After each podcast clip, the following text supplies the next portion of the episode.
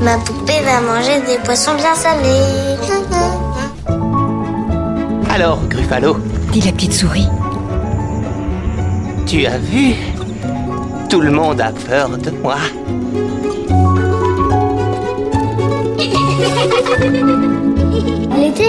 D'une famille de bûcherons qui décidèrent de les abandonner dans la forêt.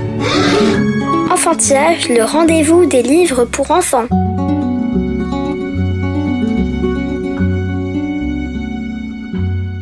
Bonjour et bienvenue dans Enfantillage, le rendez-vous des enfants qui aiment lire et des grands qui ont su garder leur âme d'enfant.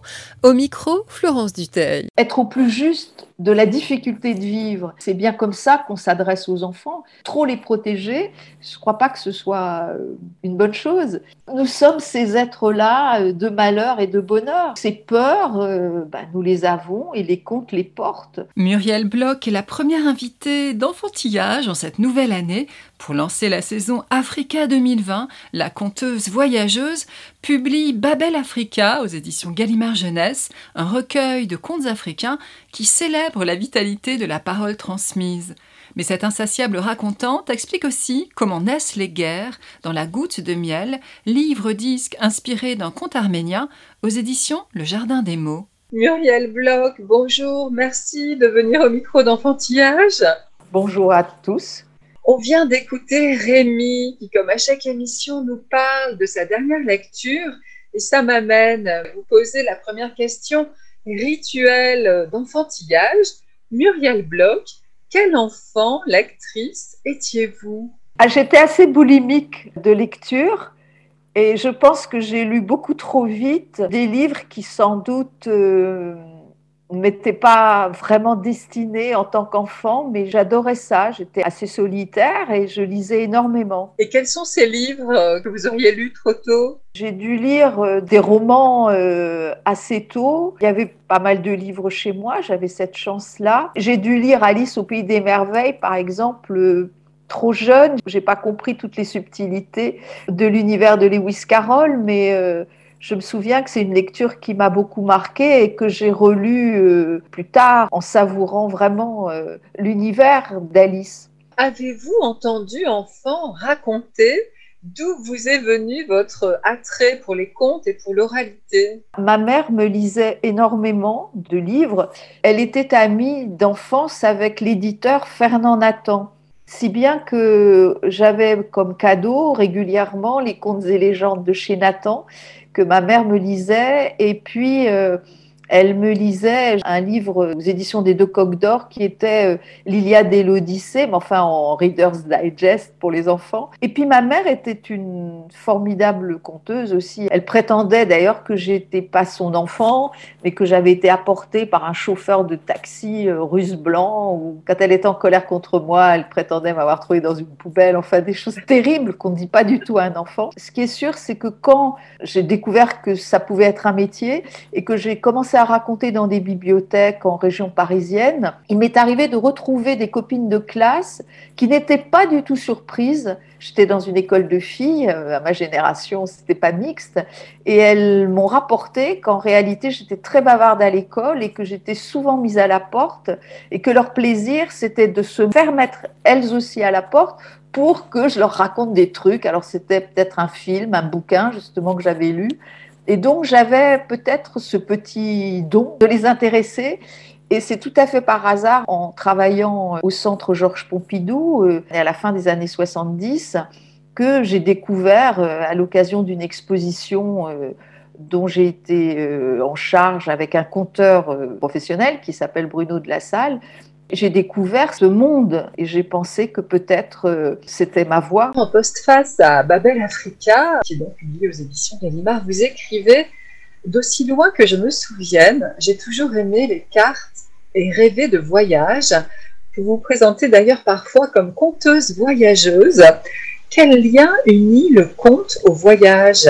Le conte en lui-même est toujours un voyage. Un des mots que je préfère dans la langue française, c'est le mot ailleurs, parce que les contes nous parlent de l'ailleurs. Les héros des contes, au départ, ils ont dû faire un voyage, que ce soit un voyage intérieur, ce qu'on appelle une quête, une sorte d'initiation, ou vraiment un voyage euh, au cœur des forêts profondes, sous la mer, euh, dans les hauteurs du ciel. Comme j'ai choisi toujours avec cette nature un peu boulimique, de raconter des contes de différentes parties du monde, il est important pour moi d'aller voir, de sentir, de rencontrer, d'écouter d'autres langues, de comprendre. Vous avez participé au documentaire euh, de Dominique Gros, Il était une fois des conteurs. Et dans ce film, le conteur britannique Ben Haggerty se dit convaincu de l'immense pouvoir des contes, capable, dit-il, de pousser les gens à s'entretuer mais aussi à construire des cathédrales. Qu'est-ce que vous en pensez? Ben, c'est un ami. Je pense qu'il a tout à fait raison. Le proverbe que je préfère, euh, qui vient du Sénégal, dit euh, si la vie n'est pas belle, c'est qu'on l'arrange mal. Et le propre des contes, c'est d'arranger au mieux nos difficultés de la vie. L'homme euh, peut se définir en tant qu'être de parole. Et dans un des contes de Babel Africa, il est dit que celui qui sait parler n'est jamais pauvre. Alors pourquoi avoir donné le nom de Babel, Babel Africa à votre recueil C'est d'abord un clin d'œil à une programmation que j'avais eu la chance de faire dans le cadre du Festival d'automne à Paris pour célébrer l'an 2000 de conteurs du monde entier. Le projet euh, s'est intitulé Babel Conte. Pourquoi Babel Africa? C'est parce que souvent on parle des contes africains sans préciser de quelle Afrique il s'agit. Et l'Afrique est multiple et les cultures sont très vastes. Et donc, pour moi, le continent africain, c'est une Babel, c'est un hommage à cette oralité venue de tous ces pays d'Afrique de l'Ouest qui bien sûr ont en lien avec la colonisation une langue française, mais d'autres cultures qui souvent sont méconnues. Il y a aussi bien le Rwanda que le Niger, l'Éthiopie que le Mali, etc. Cette terre africaine, vous la qualifiez d'originelle, matricielle, nourricière. Est-ce que vous diriez que le conte est né sur ce sol et qu'il est aussi la mère de toutes les formes d'art? Il y a évidemment une oralité euh, première, oui, euh, sur le continent, mais le berceau du Caucase a été aussi une source extraordinaire. Les hommes ont voyagé et se sont rencontrés, et les contes, les récits, les mythes ont voyagé aussi avec eux. Citez le proverbe euh, Tant que les lions n'auront pas leurs propres historiens, les histoires de chasse continueront à glorifier le chasseur. Cette période vous semble-t-elle dépassée désormais? Pas suffisamment. C'est un proverbe très connu, mais qui dit bien, d'une part, l'impact de la colonisation et puis la difficulté des collectages, parce que on a eu effectivement énormément de collectages, euh, mais qui étaient faits souvent par des Européens qui ne parlaient pas les langues locales, qui avaient donc des intermédiaires, des interprètes, et au fond, euh, on pouvait raconter ce qu'on voulait aux, colonisateurs français euh, qui s'intéressaient aux histoires de ces bons sauvages. Enfin, je caricature un peu, mais c'est un sujet tout à fait d'actualité puisqu'on voit bien comment il y a une défense des cultures euh, des peuples dits premiers, que ce soit les Amérindiens ou, d'autres, qui se sont sentis spoliés, au fond, euh, dans ce petit microcosme des conteurs, mais dans ce grand monde. La question du respect de l'autre, elle est pointée à travers ce proverbe. Et vous qui n'êtes euh, ni africaine euh, ni noire, est-ce que vous vous êtes posé la question de votre légitimité? Je me pose sans cesse cette question de la trahison, de la place qui est la mienne dans la transmission. Ce sont des récits qui, par définition, sont ceux du passé. Quand on leur redonne vie, on les recrée à chaque fois. Vous dites que le conte est un miroir dans lequel chacun peut voir sa propre image. Et en même temps, vous le rappelez, on n'est jamais seul ici, ce qui fait écho aux propos d'Angélique Kidjo, la chanteuse béninoise qui insiste sur le partage et sur l'héritage. Qu'est-ce qui se joue dans le conte à la fois au plan individuel et au plan collectif? Qu'est-ce que le conte exprime d'essentiel sur nous? Le conte, il, dit ce que nous sommes. Les hommes ont besoin de se dire de manière euh, symbolique, de façon euh, fictionnelle. Dans la conversation que j'ai eue avec Angélique Kidjo, dans l'exemple qu'elle m'a euh, proposé, moi, je n'avais pas la même lecture qu'elle d'un conte qui est très présent sur le continent africain qui est celui des filles difficiles, à savoir celles qui résistent au fait d'être mariées avec un homme qu'elles n'auraient pas choisi. Alors, du point de vue d'Angélique, ces filles-là, difficiles, elles sont trop orgueilleuses, elles n'acceptent pas l'époux choisi par le clan, par la famille, le père, etc. Alors que pour moi, ce sont des résistantes. Mais il est vrai que dans ces contes-là, très souvent, leur demande, c'est d'épouser uniquement un homme sans cicatrice. Or, dans les traditions africaines, les cicatrices sont le signe d'une initiation. Donc, vouloir épouser un homme qui n'aurait pas été initié, c'est s'exposer à un grand danger. Les contes euh, parlent de questions euh, qui nous touchent euh, encore aujourd'hui. C'est les questions du mariage, la question de la place des femmes, la question de la famille, des familles recomposées, la question de la jalousie, la rivalité entre les sœurs, entre les frères, la question du pouvoir, tous ces sujets on les trouve dans les contes. Mais leur grande force, je crois, c'est de nous mettre en présence d'un autre monde. C'est quoi cet autre monde? Est-ce qu'il est en nous? Est-ce qu'il est à l'extérieur? Est-ce que c'est le monde de, l'invisible, de la mort? Pour euh, revenir à ces filles difficiles, effectivement, alors est-ce une vision ethnocentrée? Moi, j'y avais vu des femmes puissantes. Le conte du Soudan qui ouvre le recueil euh, Kama et Laïbé, c'est une sorte de variation inversée du mythe d'Orphée, puisque c'est la jeune fille qui, par la grâce de son chant, ramène son bien-aimé d'entre les morts. Et puis il y a un autre conte venu du Rwanda qui montre une héroïne qui tord le cou au soi-disant malheur d'être née fille, elle part à la guerre. Ce serait un contresens de parler d'exemplarité de ces récits il y a une endurance très souvent mise en avant dans les contes. Les filles, très souvent, et même dans les contes européens, doivent euh, souquer. Elles ont des épreuves assez terribles, mais elles triomphent. Vous en parliez précédemment, c'est souvent l'irruption d'un élément exogène qui amorce le conte. Et vous citez un conteur gabonais qui dit Dans ma culture, le mot étranger veut dire celui qui arrive. Vous avez dans votre recueil un conte ivoirien où c'est un enfant albinos qui commence par être rejeté avant de triompher des préjugés et de prouver que respecter la différence des autres, c'est accepter qu'une partie du monde vive en nous, pour vous, est-ce une des leçons essentielles du conte?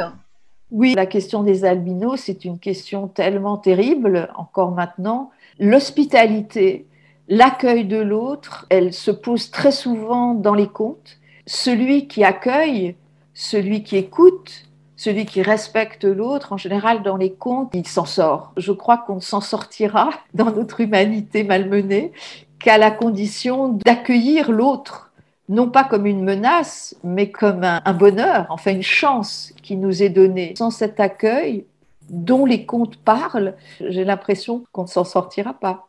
Dans un conte euh, venu de l'Érythrée, une chèvre rebelle fait un pas de côté et elle révèle toutes les vérités qu'on souhaiterait garder cachées. Quand une parole est en chemin, c'est difficile de l'arrêter. Ces mots qui sont d'une force inouïe euh, semblent résonner fort avec l'actualité la plus brûlante. Est-ce que cette parole une fois déchaîné, qui ne retrouvera plus jamais ses chaînes, c'est un thème qui vous est cher. Oui, Je crois que vous avez vraiment bien lu le, recueil. Ces contes sont nombreux, hein, de cette parole de vérité, de cette parole qu'on ne peut pas bâillonner et qui émane d'étranges façons, de façon quasiment surréaliste, où les objets s'en mêlent. Et cette question de la parole est très centrale dans bien des cultures. Hein. Chez nous, l'écrit bénéficie d'un prestige inégalé. Et pourtant, vous, hein, la racontante, comme vous vous appelez vous-même, vous vous dites convaincu, avec euh, l'immense écrivain et ethnologue malien Amadou Ampateba, que l'écriture n'est que l'ombre de la parole. Le plus grand des honneurs, c'est de retourner à l'anonymat. C'est une histoire qui est arrivée au poète euh, Yeats. Il était sur les bords de la Tamise. Tout à coup, il entend un marin qui chante un de ses poèmes le marin ignore tout de l'auteur de ce poème et c'est une grande fierté pour lui. Cet anonymat qui est le propre des contes parce qu'on ne sait pas qui a été l'auteur dans des temps anciens et d'ailleurs ça n'est pas la question du conte. La question du conte c'est celle de la transmission. Quand j'invente un conte, ça m'arrive parce que je trouve pas ce qu'il me faut dans le grand magasin universel. Alors là je suis fière de dire deux Mais euh, quand je raconte des récits qui viennent d'autres traditions, je dis toujours racontez pas. Vous rendez grâce à vos maîtres, hein, notamment à Kina Mlopé, cette conteuse et artiste sud-africaine, qui dit joliment que quand une histoire est terminée, elle se repose, quelqu'un viendra la ramasser pour la faire évoluer. Ça fait écho au mot que vous citez aussi. Je remets le conte là où je l'ai trouvé. Le premier qui le trouvera et qui le respirera ira au paradis. C'est une parole traditionnelle qu'on trouve absolument euh, partout dans les contes du Sénégal, des contes Wolof, et même ailleurs en Afrique de l'Ouest. C'est une manière de nous dire que les contes ne nous appartiennent pas, qu'on les rencontre, euh, qu'on les adopte, qu'on les aime, qu'on les chouchoute, mais euh, ils ne sont pas à nous. Vous évoquiez au début de notre entretien votre lecture peut-être prématurée d'Alice au pays des merveilles. Les contes que vous présentez dans Babel Africa sont souvent féroces on s'y détripe, on s'y dépaisse, on y brûle celui qui ose se mettre sur son chemin. Alors Kafka soulignait que tout conte de fées est issu des profondeurs du sang et de la peur. Est-ce que les enfants vous semblent préparés à recevoir euh, cette parole? Oui, oui, c'est toujours moins horrible sans doute que ce que l'actualité nous donne à voir euh, jour après jour. Cette notion des profondeurs qu'évoque Kafka, euh, je crois que les enfants, euh, ils sont très tôt confrontés. Quand vous écoutez attentivement les comptines qu'on leur chante, qu'on leur apprend euh, dès l'école maternelle, c'est toujours la mort qui est là. Ces histoires-là, si on les regarde d'un peu près, on s'aperçoit qu'elles pointent déjà le danger qu'il y a d'être au monde. Toutes ces histoires de dévoration, que les petits adorent, toutes ces histoires de ventre, tout bébé est en danger de dévoration de l'amour d'une mère trop aimante. Être au plus juste de la difficulté de vivre, c'est bien comme ça qu'on s'adresse aux enfants. Trop les protéger, je ne crois pas que ce soit euh, une bonne chose. Nous sommes ces êtres-là euh, de malheur et de bonheur. Ces peurs, euh, bah, nous les avons et les contes les portent. Cette cruauté, elle est en l'homme. Il faut raconter euh, avec prudence. Certains enfants sont effectivement plus sensibles que d'autres. Il m'est arrivé de voir parmi des petits, écoutant une histoire que je croyais pouvoir être audible pour eux, mettre les mains euh, devant leurs oreilles, probablement parce qu'ils avaient eux-mêmes vécu des choses euh, sans doute euh, pas belles. Vous publiez aussi aux éditions Le Jardin des mots un conte qui est un livre-disque, La goutte de miel, inspiré par un conte traditionnel arménien. Et ce conte a une portée politique. Il montre comment naissent les guerres. En quatrième de couverture, vous dites Il ne faut pas avoir peur des contes. Est-ce que vous avez pu remarquer une telle prévention à l'égard des contes? Il est vrai qu'à l'après-guerre, en Europe, les contes ont fait peur parce qu'on pensait que ces histoires-là, euh, elles étaient trop terrifiantes. Et on a voulu aussi apaiser les enfants et leur raconter des histoires euh, tout à fait apaisantes. Et ça, on peut le comprendre. J'aime beaucoup proposer des livres-disques. Écouter une histoire et lire une histoire, c'est pas tout à fait la même chose c'est pas le même rapport au langage. Et j'aime les enregistrer en musique. L'histoire de la goutte de miel, j'ai eu la chance d'aller en Arménie. C'est une région du monde, ces régions du Caucase que j'aime beaucoup. C'est pourquoi j'ai voulu la partager avec les enfants. Et je pense qu'ils sont tout à fait en mesure de l'entendre. Là, on est plongé dans une virtualité qui est le contraire du conte. Le conte, c'est une communication. On a besoin de quelqu'un à qui raconter les gens des professions artistiques qui sont privés aujourd'hui de public, c'est quelque chose de violent pour nous. Sans la présence d'un public, moi, les histoires n'existent pas. C'est vraiment une chose en réaction, c'est un bateau, le public qui souffle dans les voiles. Dans cette situation de solitude, j'ai l'impression d'être amputée d'une part de moi-même. Muriel Bloch, merci d'être venue au micro d'enfantillage. C'était intéressant pour moi de pouvoir euh, échanger avec vous, donc je vous en remercie beaucoup. Retrouvez l'interview intégrale de Muriel Bloch sur le site d'enfantillage. Enfantillage.